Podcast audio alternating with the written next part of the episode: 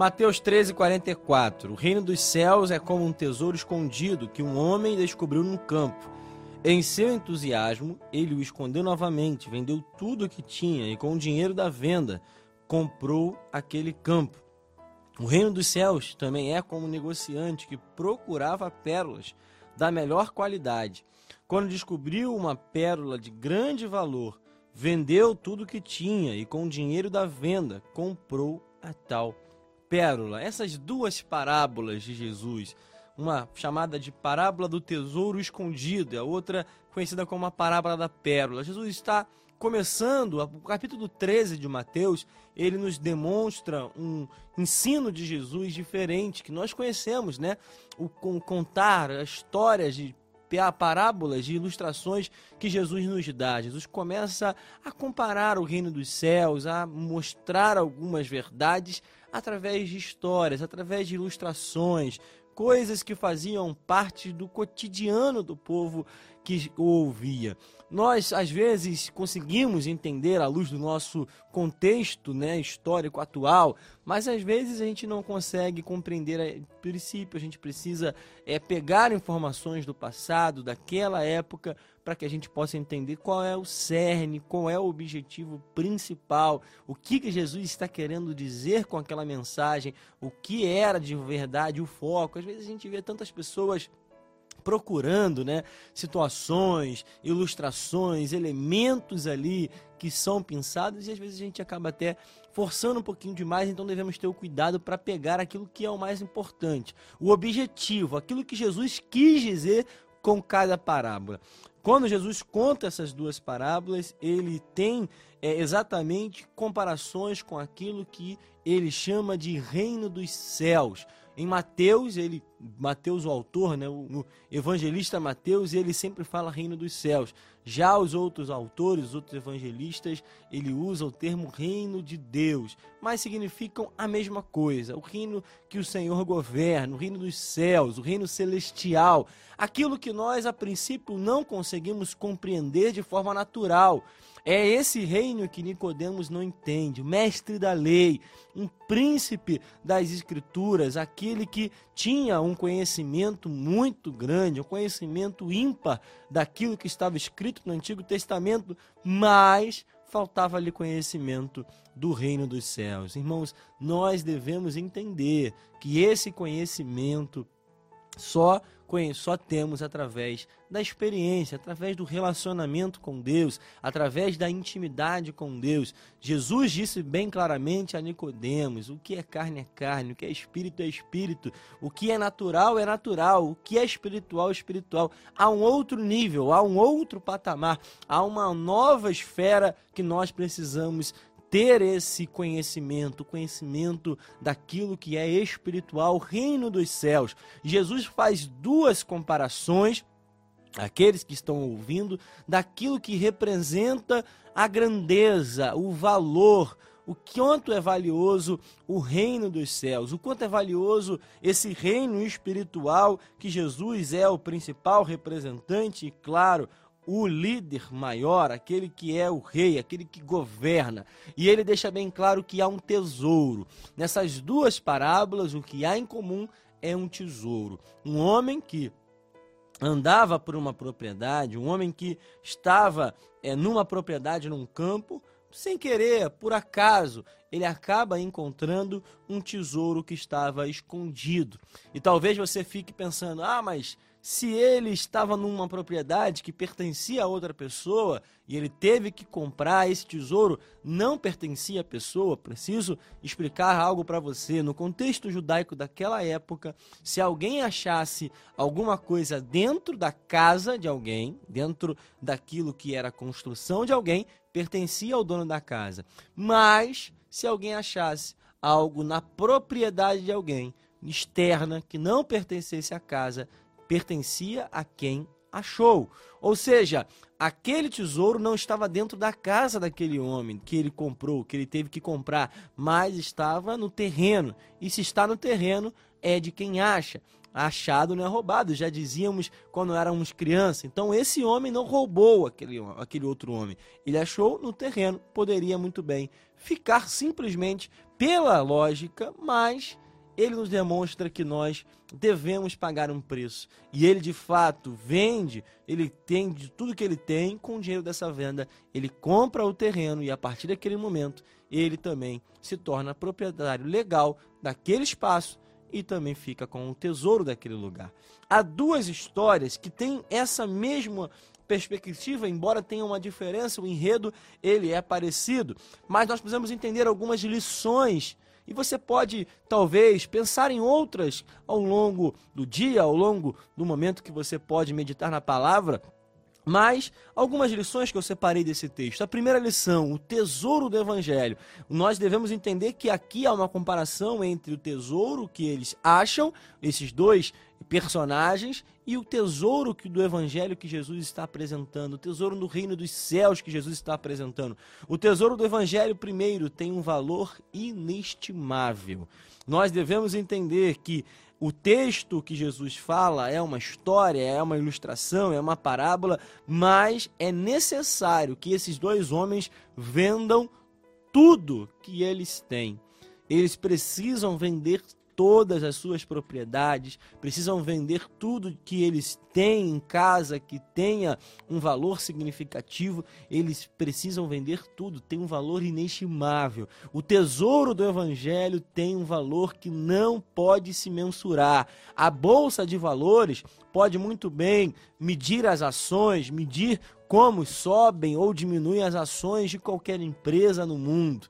Nós sabemos que todos os dias índices nos dão se uma empresa cresceu, se uma empresa diminuiu, se uma moeda está mais forte, se uma moeda está mais fraca. Nós temos a comparação aqui no Brasil do real com o dólar, com o euro, ou seja, é uma comparação de moedas, se é mais valioso, se é menos valioso, mas o reino dos céus pelo contrário, tem um valor que não se pode mensurar por nenhuma bolsa de valores.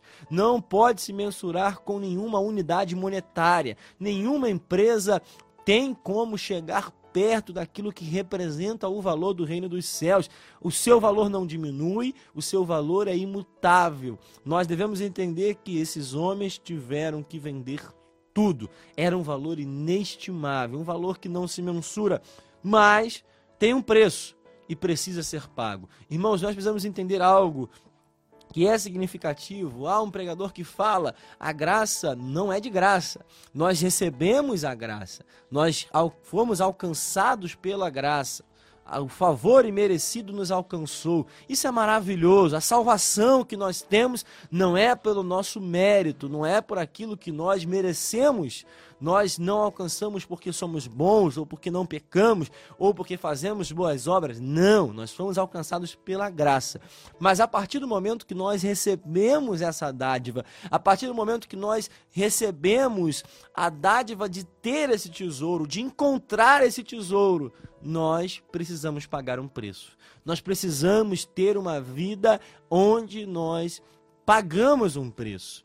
E deixa, Jesus deixa isso bem claro lá em Lucas, quando ele fala que nós devemos deixar tudo para trás, carregar a nossa cruz. Há uma vida de renúncia. E ele dá uma ilustração nesse momento, ele diz: porque aquele que vai para uma guerra, aquele que vai para um confronto, precisa primeiro calcular o valor, calcular o, o seu exército, como alguém vai construir uma torre e não calcula. Jesus está dizendo algo que faz parte do nosso cotidiano. Como que você vai fazer uma obra na sua casa? Como que um governante vai construir algo na sua cidade e não calcula quanto vai gastar? Quanto aquilo ali vai custar? Irmãos, a vida no evangelho tem um custo. Nós temos um preço a pagar. Nós temos um preço a realmente arcar todos os dias, através da nossa renúncia, através da nossa vida. Esses dois homens precisam vender tudo. Eles têm acesso a um tesouro,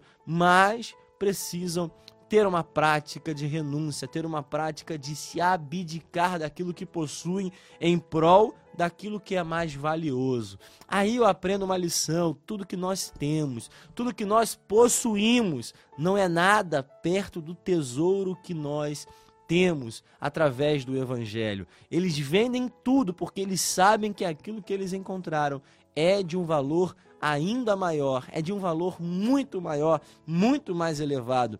Outra lição: o tesouro do Evangelho é individual e personalizado. São duas histórias. Embora nós tenhamos semelhanças aqui, há uma diferença que é gritante, nós devemos aprender. O primeiro homem, ele andava por acaso naquela propriedade, ele não estava à busca do tesouro, mas naquele dia que nós podemos dizer que foi um dia de sorte, que ele acordou bem, que ele teve essa realmente essa esse movimento natural da sua vida de andar por aquela propriedade, ele acabou encontrando um tesouro, acabou encontrando aquilo que era valioso. O outro homem já era alguém que era era um negociante, era alguém que trabalhava com pérolas, era alguém que buscava pérolas, ou seja, era alguém que já tinha essa prática e a sua vida era pautada em buscar aquilo. O que, que eu quero dizer com isso? Nós devemos entender que esses dois homens têm uma diferença significativa. O primeiro achou o tesouro por acaso. O segundo viveu em busca daquele tesouro. Nós devemos entender que o evangelho, ele alcança pessoas de forma, de, de forma diferente. Nós devemos entender que o reino dos céus chega para as pessoas de formas personalizadas. Tem pessoas que, assim como Paulo, estavam no seu caminho, Paulo estava perseguindo a igreja, estava fazendo algo contrário à fé cristã, mas ele foi alcançado. Ele foi recebido, ele viu o tesouro do Evangelho através da aparição de Jesus ali. Paulo é como se nós pudéssemos dizer, é esse primeiro homem que andava, que caminhava, que estava em direção a algo, mas o evangelho alcançou.